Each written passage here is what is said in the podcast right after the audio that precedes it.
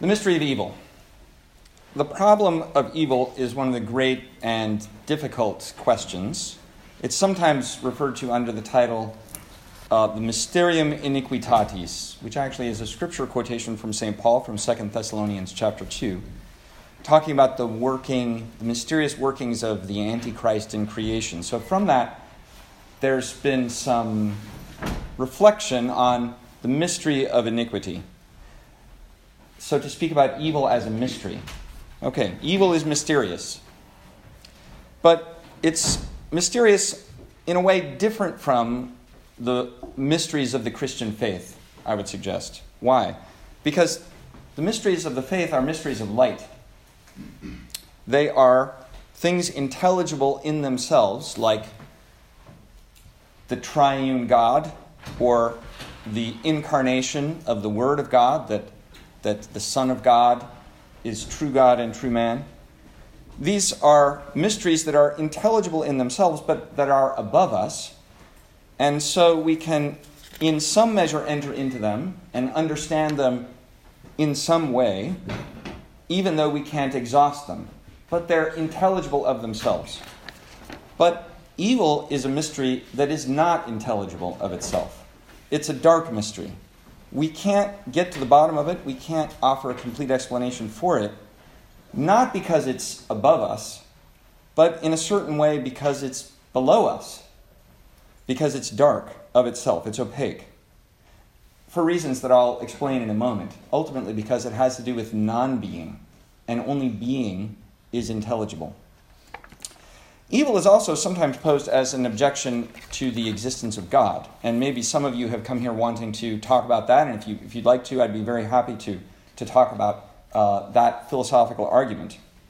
So the, the objection runs something like this. Perhaps you've heard it before. If God exists, we suppose that he's perfectly good and omnipotent, all powerful.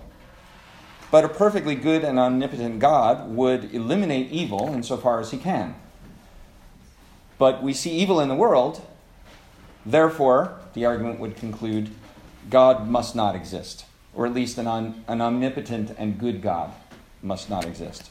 So many philosophers have taken up this question and I think that there are actually really good philosophical responses to this argument that I think rebut the argument uh, fully ad- in a fully adequate way, that show that it's possible to understand in some measure the existence of evil in the world and the existence of an omnipotent and good God.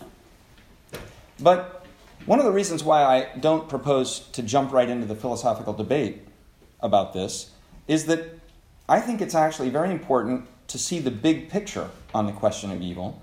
And sometimes philosophical discussions of this question get too much into the weeds, and even if they're accurate in what they say, they may give us a kind of distorted picture of the whole. A little bit like the way you can have a very accurate map of the city of Boston spread out on, on a two dimensional table. But if you try to zoom out and zoom out and you zoom out far enough, a two dimensional surface is going to distort a map of the surface of the Earth because the Earth is a globe. So we're all familiar with that.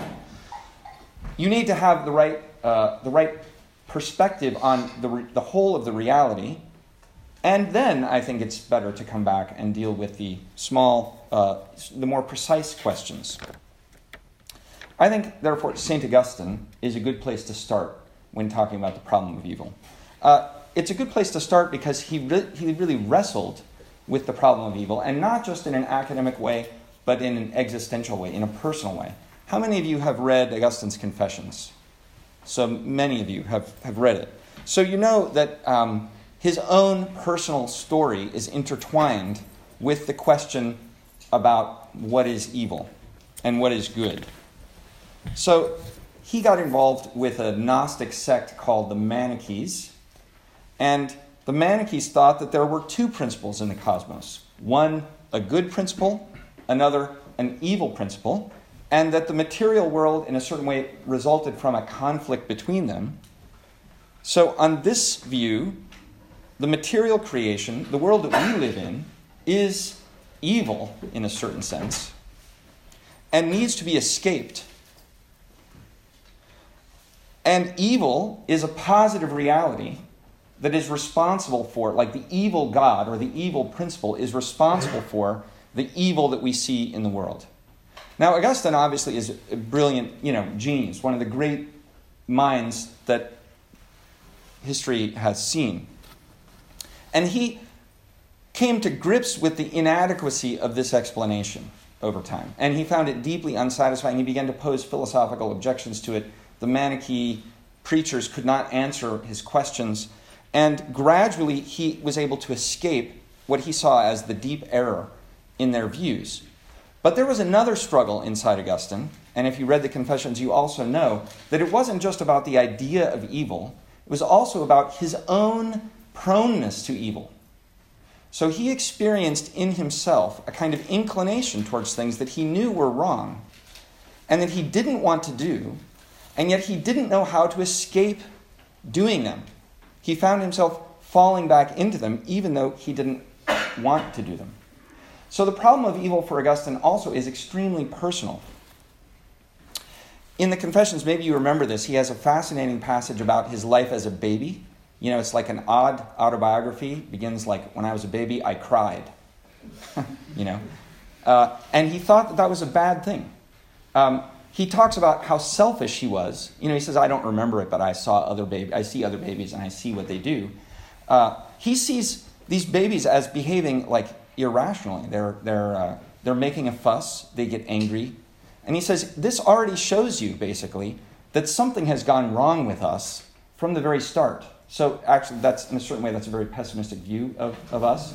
Um, you know, like babies are not innocent, according to Augustine. Uh, well, actually, if you, if you accept the Christian teaching on original sin, there's, I mean, in fact, that's part of what Augustine is trying to bring out. So, the struggle that we face in our own hearts about evil, in a certain way, has its origin even before we are born. We are born into something that has gone wrong in the universe. Where does that come from? And why do we confront it?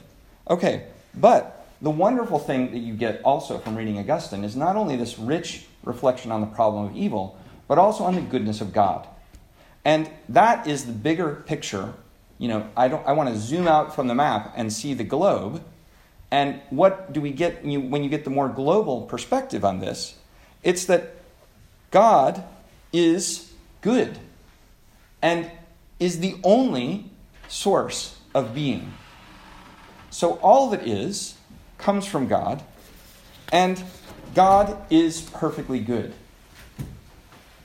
So the infinite goodness and generosity of God, I think this is the, start, the right starting point for a properly Christian reflection on the mystery of evil. So, God, unlike the Manichaean belief, Christians do not think that the world results from a conflict between a primordial good and evil principle. There's only one principle, and it is God, who is perfectly good. God creates the world not out of evil matter, as the Manichaeans might have uh, claimed, but out of nothing, why did God create? Well, here the Christian answer is He had no need to create because He is perfect in Himself. So God gets nothing more out of creation than He already has. It's very mysterious to think about, but in a certain sense, God plus the world is not greater than God. So, what is happening in the Christian understanding of creation? God is creating out of nothing, where there was nothing, He creates something. Why? In order to share in His goodness. So, He is so good that He, as it were, propagates goodness, and propagates goodness in a way that surpasses our capacity for understanding. Because the idea of nothing and something coming from nothing is very, uh, it boggles our minds. God is so good that he desires to create other beings to share his goodness. So, in the end, why is there something rather than nothing? The Christian answer is it's because God is good. And why does God love us? Why does he love you? Well, here actually also very important answer. He does not love you because you are good, uh, which is often the mistake that we make. We, we think that I need to be good so that God would love me. But it's the opposite. God loves you because He is good. And He wants to share His goodness with you. That's why He created you. And so God's love will make you good. So it's actually a very happy fact that even when we are not good, God still loves us because He is good. Because His love for us does not depend on our being good, it's the reverse. Our being good depends on the fact that He loves us. He loves us into existence, and He gives us graces in order to give us a greater share in His goodness. So, this is actually the story of the world that is the right context to set the problem of evil in. God's will is the reason you find anything at all, and even more is the reason why there's goodness. And insofar as something exists, it is good, and it's good because God willed it into existence out of love, out of a desire to share his goodness with creatures. Okay, another step to go in this is that God creates a variegated creation. So he doesn't just create one species of being. He's so good that he creates many, many different kinds of beings. And beings, he, so when Aquinas analyzes this in uh, the first part of the Summa, he says, you know, uh, we can distinguish beings based on like material divisions. Like we've got a bunch of rational animals in this room. You know, that's the way Aquinas would define what a human being is, a rational animal. So we're animals, we're rational animals. We've got a bunch of rational animals in this room. We all have the same essence or form. What distinguishes us is, you know, like I'm over here and you're over there. I have my body, this body made from this matter or constituted with this matter, and you have your, your body constituted with, with that matter. So there's a variety among us, but not a variety of form. It's a variety of, in fact, it's, it's, we're distinguished by the matter that our bodies are constituted from. Uh, but there's an infinite variety of forms also. Like we have, uh, we have subatomic particles, we have rocks and uh, minerals, we've got all kinds of uh, vegetation, we've got microbes, we've got animals, we've got human beings, we've got angels, which are pure, uh, pure forms. And he says that the infinite perfection of God is shown better, that the, the fullness of God's being and goodness are shown more clearly by creating a hierarchy of beings. Okay, why are we talking about this in a talk on evil?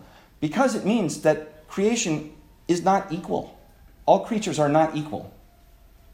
There are higher creatures and there are lower creatures. So God wants each creature to be in its place. And it's okay that there are inequalities in creation. We don't have to say that everything receives the same amount of uh, perfection or, or goodness, the same imitation of God. But each thing is good insofar as it is what it is.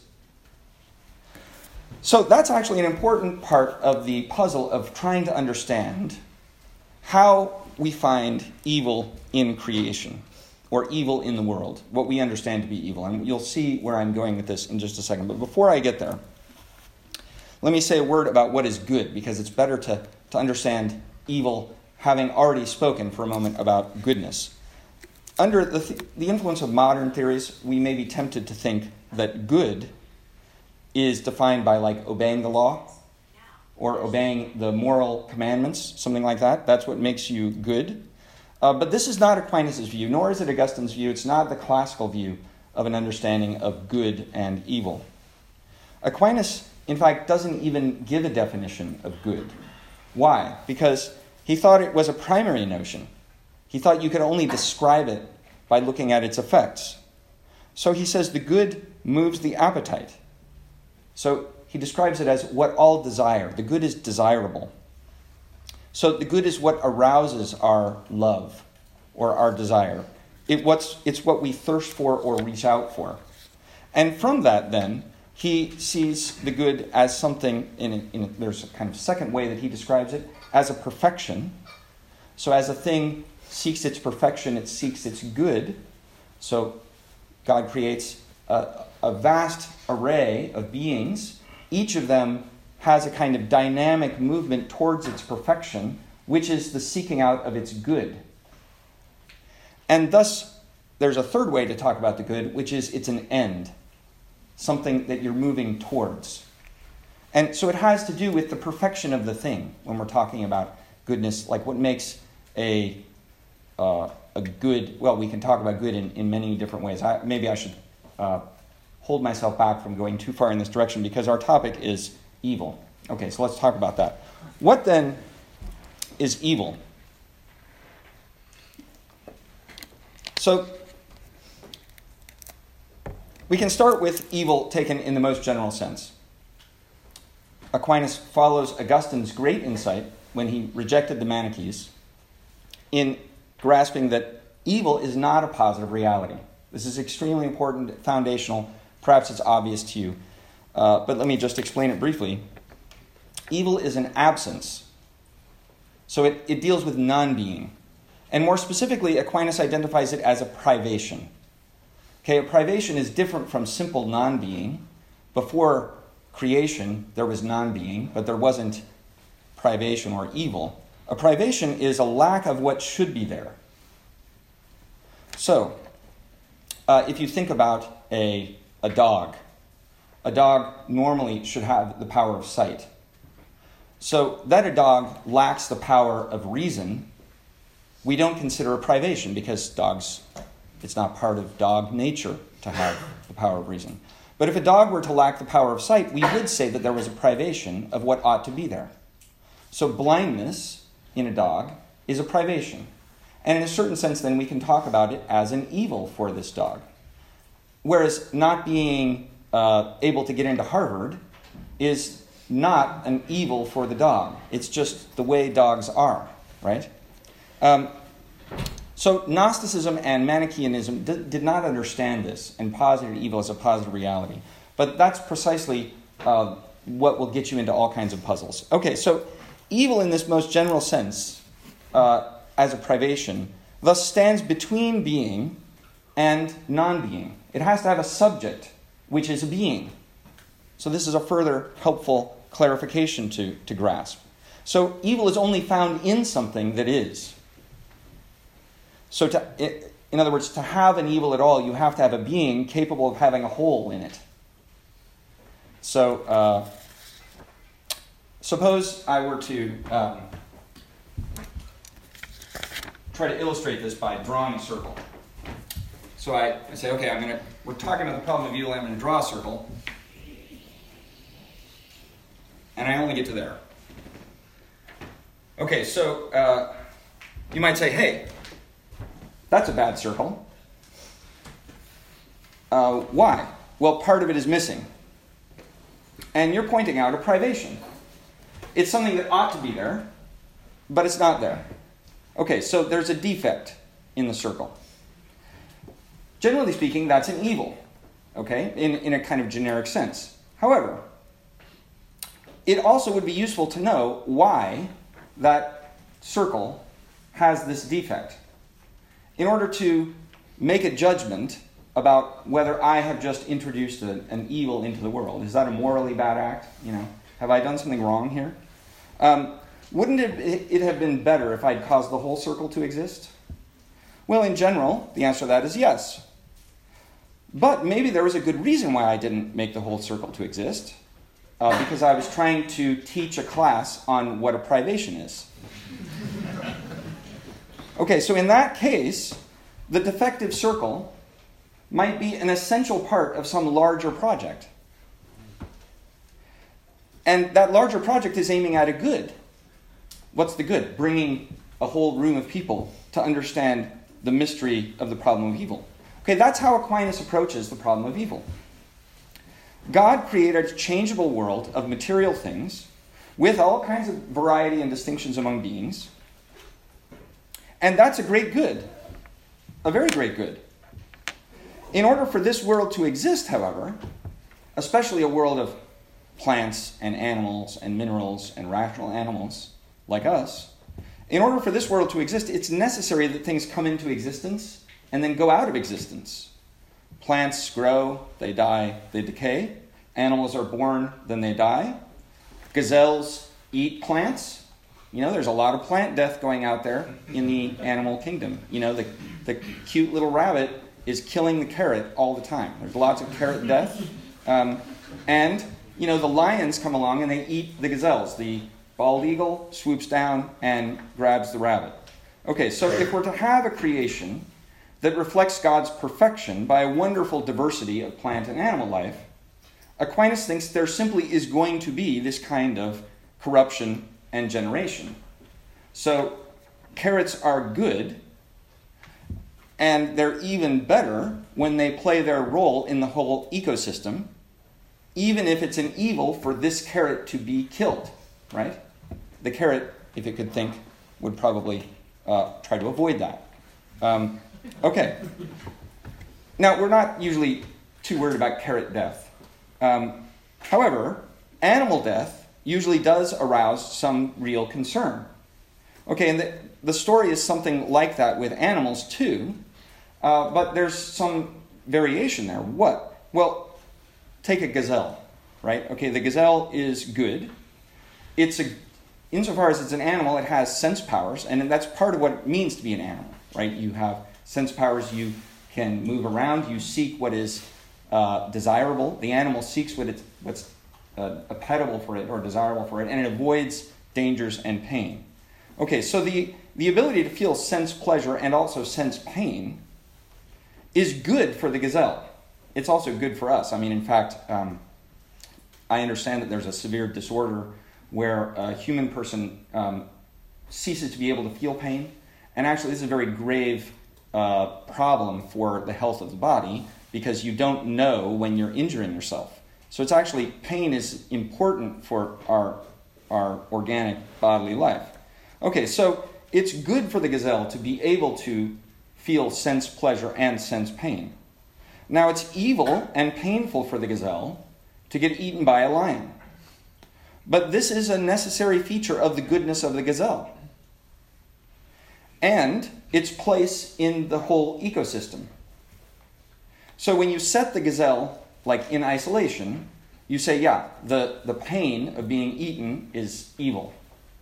But when you see that in the context of the larger ecosystem, you say, well, I see what purpose that is serving.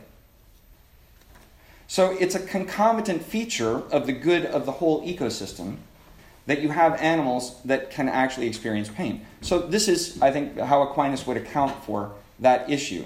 He would say, yes, it, we can understand it as an evil that animals uh, feel pain, but we see the good that it's serving, and in fact, it's just a feature of this kind of cosmos. So, insofar as this kind of cosmos is good as a whole, then this is a, a kind of necessary accident, accidental feature of the system that the gazelle will in, feel pain when it's eaten by the lion.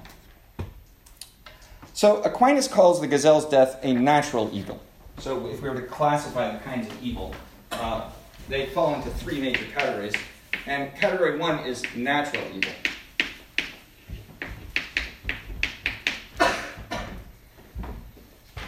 And he sees that in, in a, uh, a larger context of um, the whole ecosystem. Uh, but when we're talking about the evil that human beings experience, Aquinas no longer speaks in this category of natural evil. There are two unique types of evil that pertain to the rational creature, uh, and especially the rational and free creature. So, freedom is a feature of uh, being rational. And they are, uh, it's called the evil of, I'm going to write the Latin up here, poena.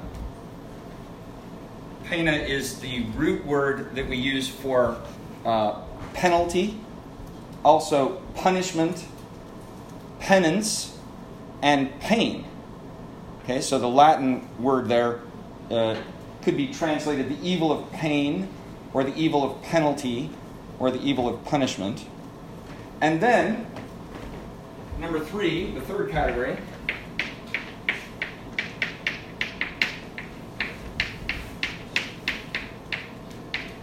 the evil of culpa. That's the Latin word, which is usually translated as fault or guilt.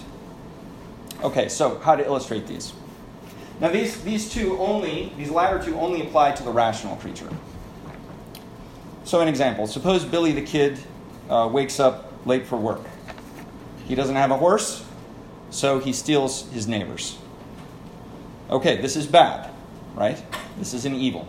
Uh, it's bad. Of course, it's bad for his neighbor who loses his horse. But even more, it's bad for Billy, who has willfully refused to do what right reason commands him to do and has committed a serious injustice, an act unworthy of a human person. Okay, uh, this is what Aquinas calls the evil of fault or guilt, the evil of culpa. That willful bad act that, Willie, that, uh, that Billy has engaged in. It's a kind of moral suicide, actually. Okay, arrested by the sheriff, Billy is sentenced to prison. Okay, this too is an evil. It's an evil for Billy. He's now deprived of his freedom of movement. But this second evil, being in prison, is not the same kind of evil as the first. It's an evil Billy suffers in response to an evil that he committed, and it's called the evil of penalty or punishment, poena. Okay, so that's the second category up there. Okay, how to compare these two evils? The evil of fault is worse. Why? Because by his, by his free act, Billy has chosen to deform himself morally, to make himself bad, to make himself a bad man. So he's turned himself away from what is truly good towards something that is only apparently good, getting to work on time, without regard for the property rights of his neighbor. So Billy is making himself bad by this act. And Aquinas would say his fault is a kind of stain. It's like a stain on his soul. In contrast, the punishment that Billy receives while an evil for him in one sense, actually is good. It's good and just. And it can help Billy become good, especially when he accepts it and offers it in reparation for his fault. Now, at the Dominican House of Studies, we recently had a thief come by and break into the cars in the parking lot. And one of the Thomistic Institute employees had a laptop stolen out of the car. You know, this young married guy two windows smashed, insurance isn't going to cover it. You know, this is a loss on the order of $1,500. I mean, it's just, it's, it's the kind of thing that really makes you both kind of sick and angry when that sort of thing happens. So actually, it's just and good for us to want the thief to be apprehended and even punished. And it's also good for the thief to be punished. Uh, now, it's not probably experienced as pleasant. But why is it good? It's good because there's some restoration of the disorder of the injustice that the thief caused that is now being remedied by, by the punishment. Okay, so actually, um, Aquinas classifies every external and involuntary suffering that a human being encounters in the category of poena, punishment or penalty, including things like sickness and death. So when, when you look at this from Aquinas' theological perspective, this makes actually good sense. God created our first parents in grace, in friendship with God. They received, as a fruit of this grace, the special privilege of being free from illness, suffering, and death. So, suffering and death were not part of God's original intention or his original plan for the creation. They only entered the world as a result of the sin of our first parents. And we inherit the terrible consequences of this original sin. Just like a baby born to a mother who's, a, say, a heroin addict will inherit the consequences of the mother's addiction. So the baby didn't do anything wrong at all, and yet inherits these uh, terrible health consequences. Now, actually, this distinction between poena and culpa, so that Adam and Eve, or our first parents, their fall incurs the, the evil of guilt, of culpa, and also all of the penalties that follow from it, like sin and the possibility of human suffering. So Aquinas thinks that everything that we encounter in the world is, uh, you know, like the suffering of a, a person who's um, born with a disease or who develops a disease over time, or even the fact that we encounter bodily death. This is all an evil which is in the category of poena. It's not an evil, absolutely speaking, it's only a relative uh, evil as long as we are able to direct ourselves to God. The real problem, the real problem of evil, is trying to figure out what to do with the evil of culpa.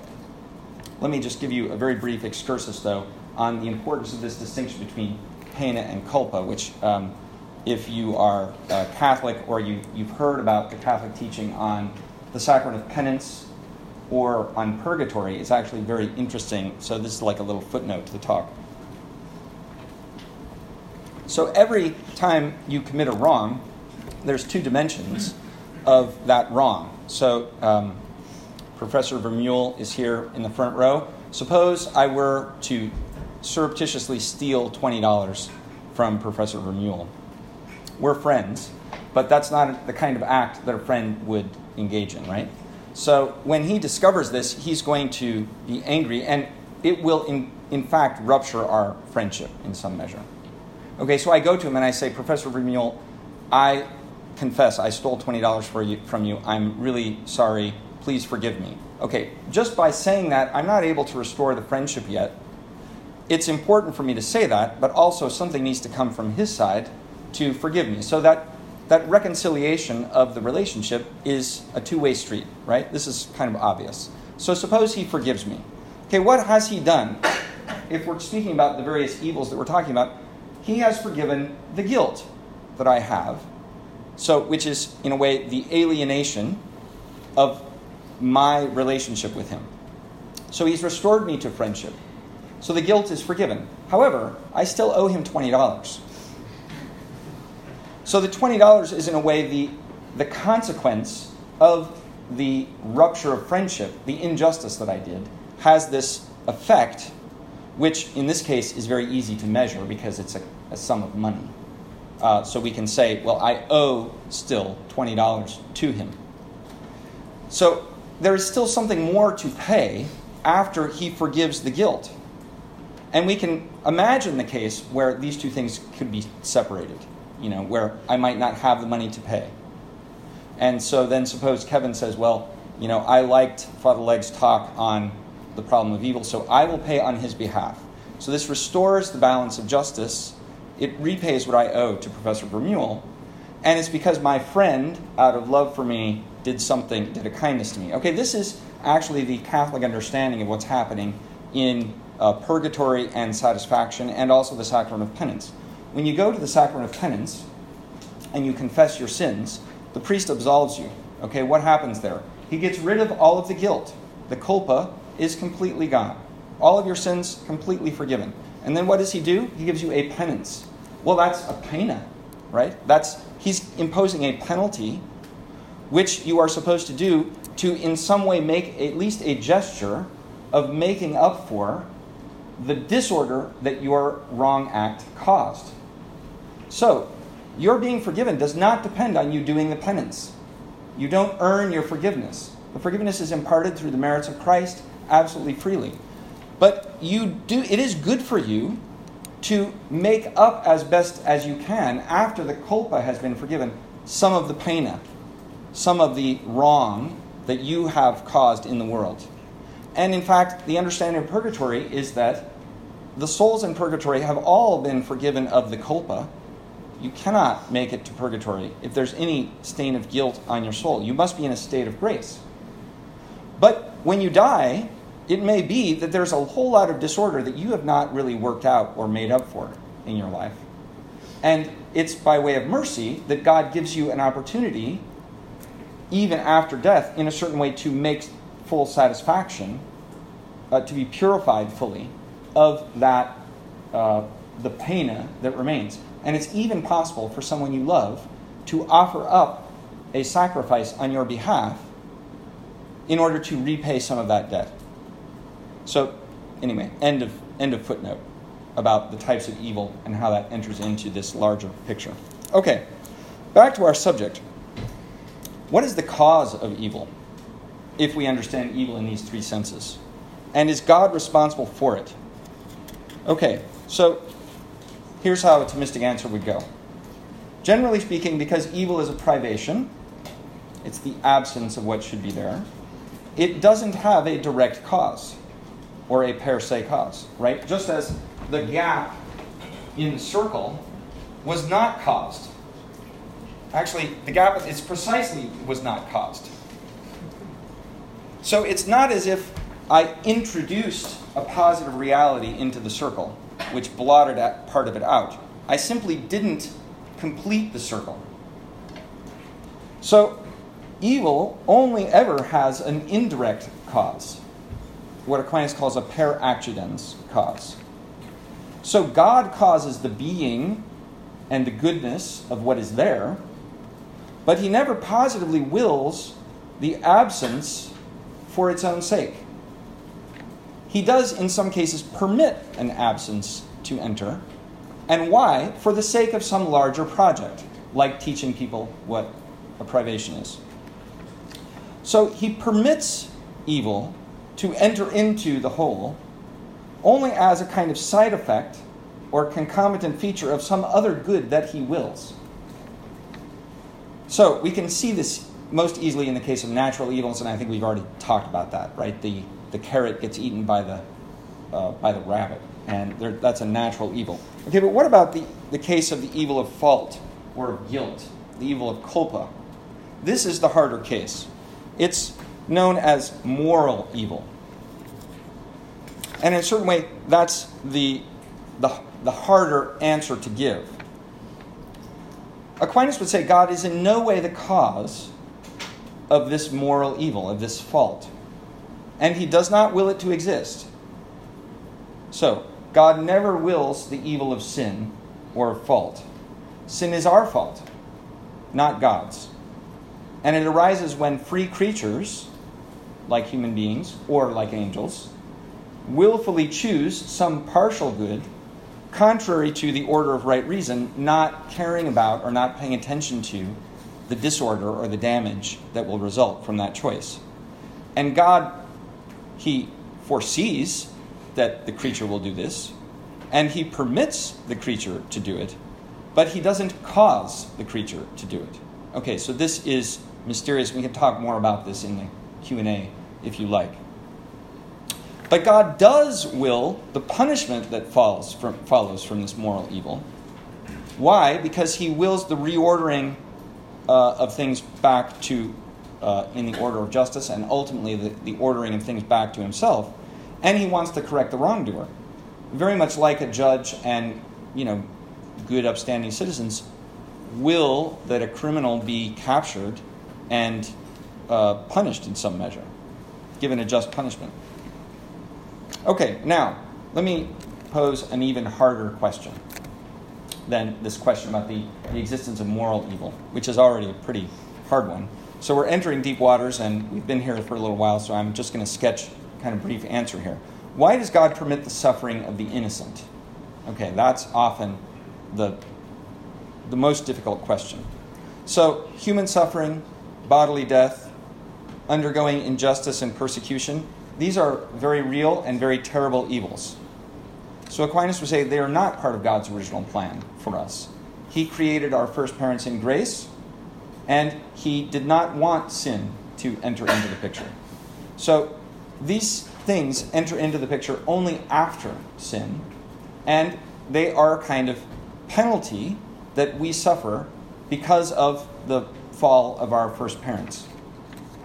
So when you find, say, disease, even among innocent babies, or in Augustine's view, you know, relatively innocent babies, um, when you find that disease, uh, what you are finding is the, the result of some previous moral evil, which was not part of God's plan, but which He permits to exist.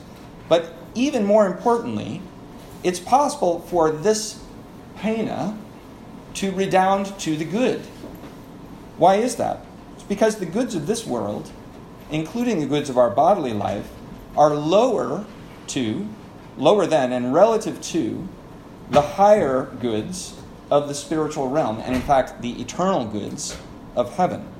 Okay, so things in this higher realm, like the good of virtue or the good of your soul, uh, are always to be preferred to the bodily goods that we may have to sacrifice. And in fact, you can even see in some way what God might be up to in this, insofar as, for example, an act of merciful forgiveness or compassion by a human person towards another is an imitation of God's own attributes of mercy, uh, forgiveness, and compassion. So when one of you makes an act of mercy in forgiving someone who has wronged you, you are, in a certain way, being more like God than, than at other times in your life. And the good of this very high and noble act can only come about if there has been a sin. Likewise, the good of fortitude, of bravery, of being of sacrificing something very noble for something even higher. Those kinds of acts, which might be kind of the most morally noble acts that a human being can, can commit, they presuppose that there has been some danger or threat or possibility of suffering. So it may be, we may be able to begin to catch a glimpse of why God permits these things that seem so evil to us. Now, here, it does require, I think, a theological or even a graced understanding of the cosmos. Uh, why do I say that? Because if you don't understand the high goodness of the highest things, of the spiritual things, the goodness of God, the possibility of life with God, the possibility of tremendous human virtue and sanctity, then you will not appreciate the value of those acts and therefore why this evil would be tolerated in, in a certain sense by God or permitted by Him. But when you begin to appreciate kind of the upper range of what human life is supposed to be capable of, then you, we begin to at least have some glimpse that God is up to something much, much bigger and more beautiful than we can grasp. Okay, so um, let me conclude by asking perhaps the most difficult question why does sin exist? Why does this moral evil uh, exist? Some have answered this question using the so called free will defense. If God allows free creatures, then it means that he permits us to choose evil, and therefore freedom has a kind of negative possibility or built into the system with free creatures is going to be that some creatures will sin.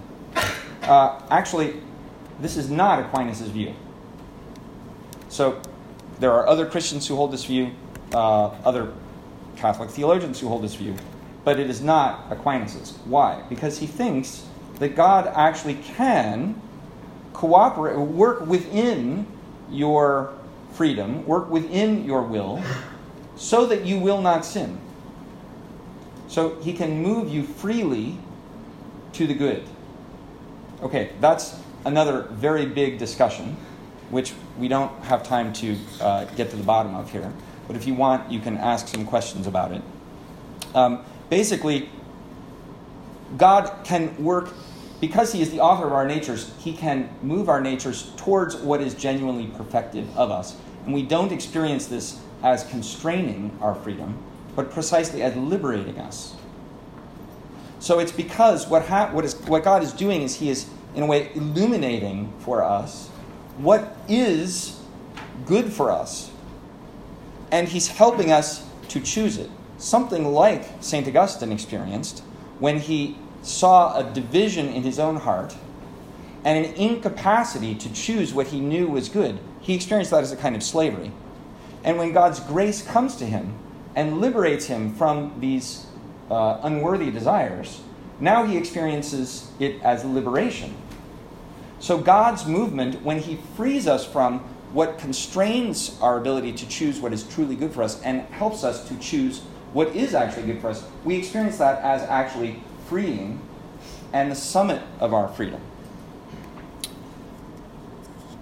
So, in the end, uh, why does God permit evil? Uh, I think we can summarize this by saying, uh, giving sort of two answers. First, he only permits it for the sake of some much better and higher good, including not only our individual good, but the good of the whole creation. Okay, this is mysterious to us because we can't see the whole. And we can't conceive very easily of how permitting this sin is going to lead to good for the whole. But we know that it's true that God, being infinitely powerful and infinitely good, is able to bring an even greater good out of every evil that he permits. We also know that, that our understanding is very finite, that we're kind of like a baby with a soiled diaper who is crying when uh, her father makes her take a bath, right? Um, the baby doesn't understand that the father is doing an act of love. It's just experienced as a kind of pointless suffering. Well, maybe this is actually what God is doing with us. We don't understand what this suffering is for. Okay, but the second, and I think in a certain way more beautiful answer, is that God allows the defect of sin so that he can manifest his goodness in an even greater way as our Savior. So Aquinas says this very explicitly. This is a beautiful, it's a high truth. It can be hard for our minds to grasp, but it reaches its pinnacle on the cross. Okay, so this takes us back to the big picture that I wanted to start with. We can zoom in on the problem of evil and try and understand how to justify it. But the big picture is that God has created the universe out of nothing. And when evil has entered into the universe, he comes into the world in order to take on all of the poena of sin, all of the poena of evil in the world on his own shoulders and bear it so that the culpa could be forgiven. So he, he may allow us to continue to experience also some of the poena, but he does not want us to experience any of the culpa. Why is that? Because he wants us to be his friends, and he wants us to live in his eternal life and share his eternal love. So he takes upon his human shoulders the whole weight of our sin and bears them through terrible suffering, even unto death, precisely so that his redeeming mercy and love for sinners who are not good would shine out more clearly so that they would become good by the gift of his love. So, with that, uh, I'll stop. Thank you.